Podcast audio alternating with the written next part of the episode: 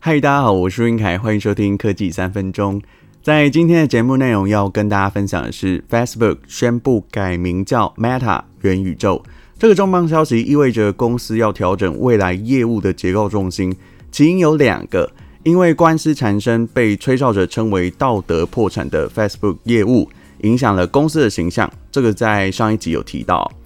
那改名的决定对于祖克伯来说，希望是减少负面声量的影响对公司的危害，透过转型能够重塑品牌，弱化已经被玩坏的 Facebook， 加上全球 5G 和高速网络渐进的成熟，可以提高在虚实混合实境下的这种产品应用啊。在台北时间10月29日，脸书的老板祖克伯在 Facebook Connect 大会上面宣布， Meta 是改名加上调整结构，让既有的 Facebook 和其他 App 生态圈的产品品牌共存啊。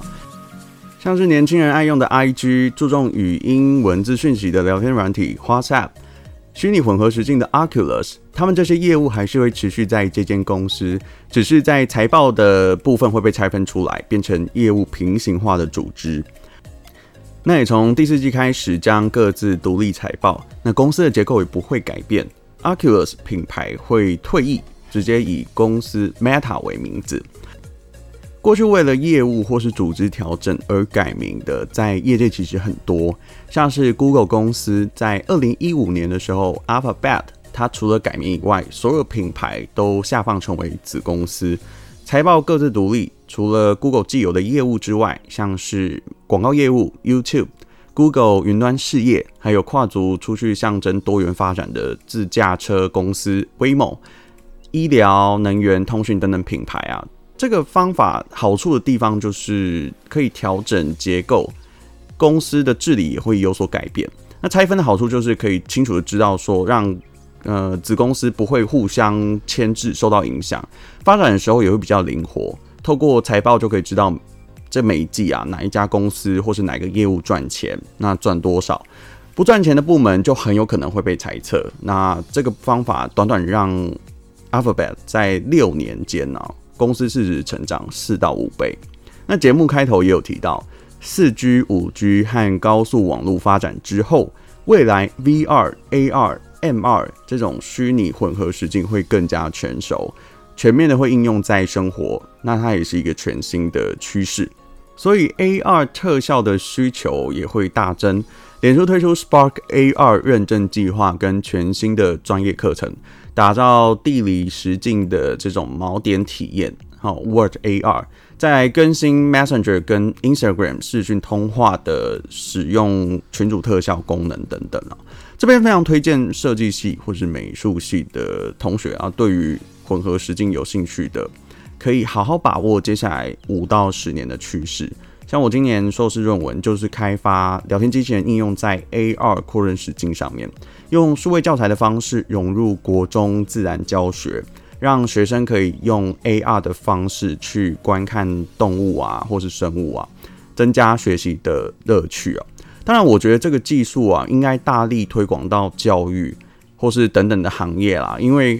疫情的关系啊，有很多国外的小朋友只能透过电脑线上学习，像是解剖学啊、地理课程、动植物的观察等等等。这个其实各大企业都有在做哦，国外的公司像 Google 啊、Microsoft 都有在做这一块，只是我觉得可以应用在台湾的教育哦，其实对于学生都会有加分。如果你对于聊天机器人这个 AR 技术有兴趣，欢迎来信给我，那我也希望可以把一些学术成果分享给大家，然后一起把这个领域发展起来。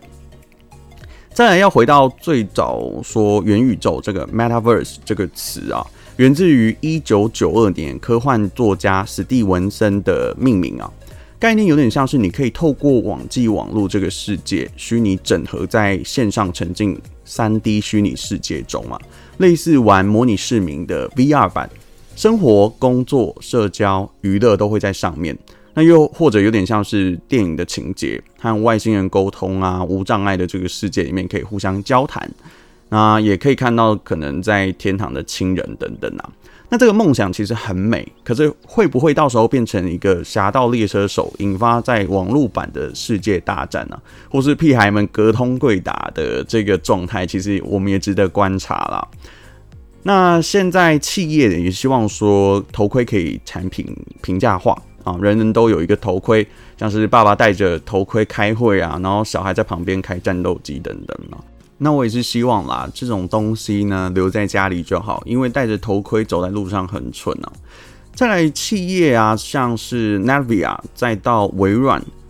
还有宏达电，最近股价也是飙涨啊。很多人都希望在这一块争取这一块的拼图啊。那如果竞争走向大家能够接受的这种主流应用啊，祖克伯说他会挹注$5000万在这个计划当中，花5到10年达成这个梦想。那他目前旗下发展的产品有互动萤幕、虚拟实境头盔加游戏把手，以及虚实的眼镜，还有穿戴型的体感手环。那让我想到 Google 当时在2012年左右研发的 Google 眼镜 Google Glasses， 失败的原因就是因为价钱太高，然后软体应用环境太封闭，还有它的电池续航力不够1天，加上眼镜上面的镜头有人拿来作为一个偷拍的工具，会产生安全疑虑啊，所以最后在没有量产的情况下，好像多停留了1年的时间，它就停产了哦，其实蛮可惜的。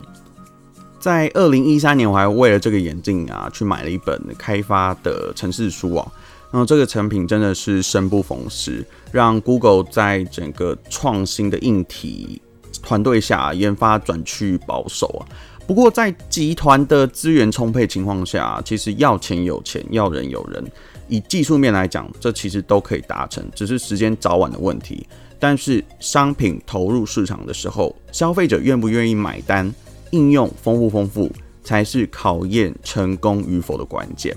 那最后再观察 Meta 这一家公司，真心希望祖克伯先处理好 Facebook 的业务，不是改个名字就能重新擦亮招牌，没有调整贴文的检举机制，或是改变公司的审查专制集权啊，我想流失的不是只有使用者，可能连员工也会一一出走。那这也是我个人的一个想法，去做一个分享啦。因为毕竟国小就开始用脸书，但是这10几年下来，演算法越改越奇怪，把朋友的贴文啊都屏蔽起来，然后发送一堆奇怪的投资广告，加上难用的电脑版界面。手机版的只会持续肥大，到时候这些始终的活跃用户只会觉得这个 App 终究只是拿来被当成口水战、政治工具或是看新闻的地方。那当初主打用来认识朋友、扩展社交圈的始祖，就会慢慢黯淡，然后慢慢退场。好啦 ，Meta 的部分就介绍到这边。节目的最后要跟大家分享的是，最近有一个朋友呢，在花莲搭火车到台北的时候，进站前发现钱包不见，然后身上双证件啊、驾照、行照、8张提款卡、1张信用卡，全部都在上面，外加现金1700块。一定要小心看好钱包哦，在外面的时候不要把所有的银行卡都放在身上。人家说鸡蛋不要放在同一个篮子啊。像我就推荐啊，如果你有信用卡，那你就放最常用的1张就好啊，或是有优惠的部分，其他绑定在 Apple Pay、街口支付或是 Line Pay， 然后领钱的部分用网银里面的无卡提款功能就好啊。我比较不喜欢用提款卡存钱或是领钱，是因为之前国外啊有一个案例，就是犯罪集团在提款机的读卡机前面哦。装上一个记忆装置，它可以盗录卡片的资讯哦。这个部分呢，虽然在台湾没有发生，但是你养成习惯就可以防范资料外泄的可能。好，话再说回来，钱包当下不见的处理方式，第一个就是要麻烦你回想，想想你在钱包最后的一个记忆点在哪里。但是如果发现真的都找不到，第二就是报警。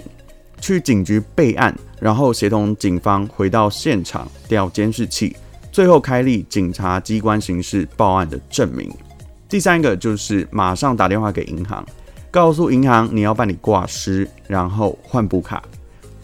最后列一个重办的清单，像是身份证、健保卡等等的证件，准备半年内的证件大头照，还有工本费。这个手续就至少要1个礼拜啊。希望大家出门的时候啊，照顾好自身的财务。那花旗呢有代售富邦产险的一个 3C 手机保险服务，1年是只要98块。保的内容就是第一，你随身携带物品呢被窃的损失最高理赔3万，若是有现金的损失，每一次的意外事故理赔的上限是新台币5000元。第二个部分呢是证件、卡片还有SIM卡窃盗损失的保险，1个人最高赔3000的补办手续费，还有行动电话爆炸或是手机的这个电池爆炸损失补偿保险是赔1万。那理赔的手续就是要准备3个文件，第一个就是理赔申请书，第二个就是警察机关的刑事报案证明，然后第三个是损失清单。如果有必要的时候，富邦会要求随身携带的这个物品相关购买的文件或是证据。那我的理解就是你的手机、钱包或是内容物的照片或是截图。如果不幸在海外遭到窃盗，那你需要到当地的警局去报案，并且取得报案的证明。因为这个保险呢是全球各地都通用，所以发生事情的时候都可以获得理赔的保障。像我姐之前在英国读书的时候，我就帮她保这个哦，所以推荐给大家。毕竟保险这个东西是备而不用，但是发生问题的时候就会很好用啦。以上就是今天的节目内容，喜欢科技3分钟，欢迎按赞、订阅并分享。我是吴云凯，我们下次再见，拜拜。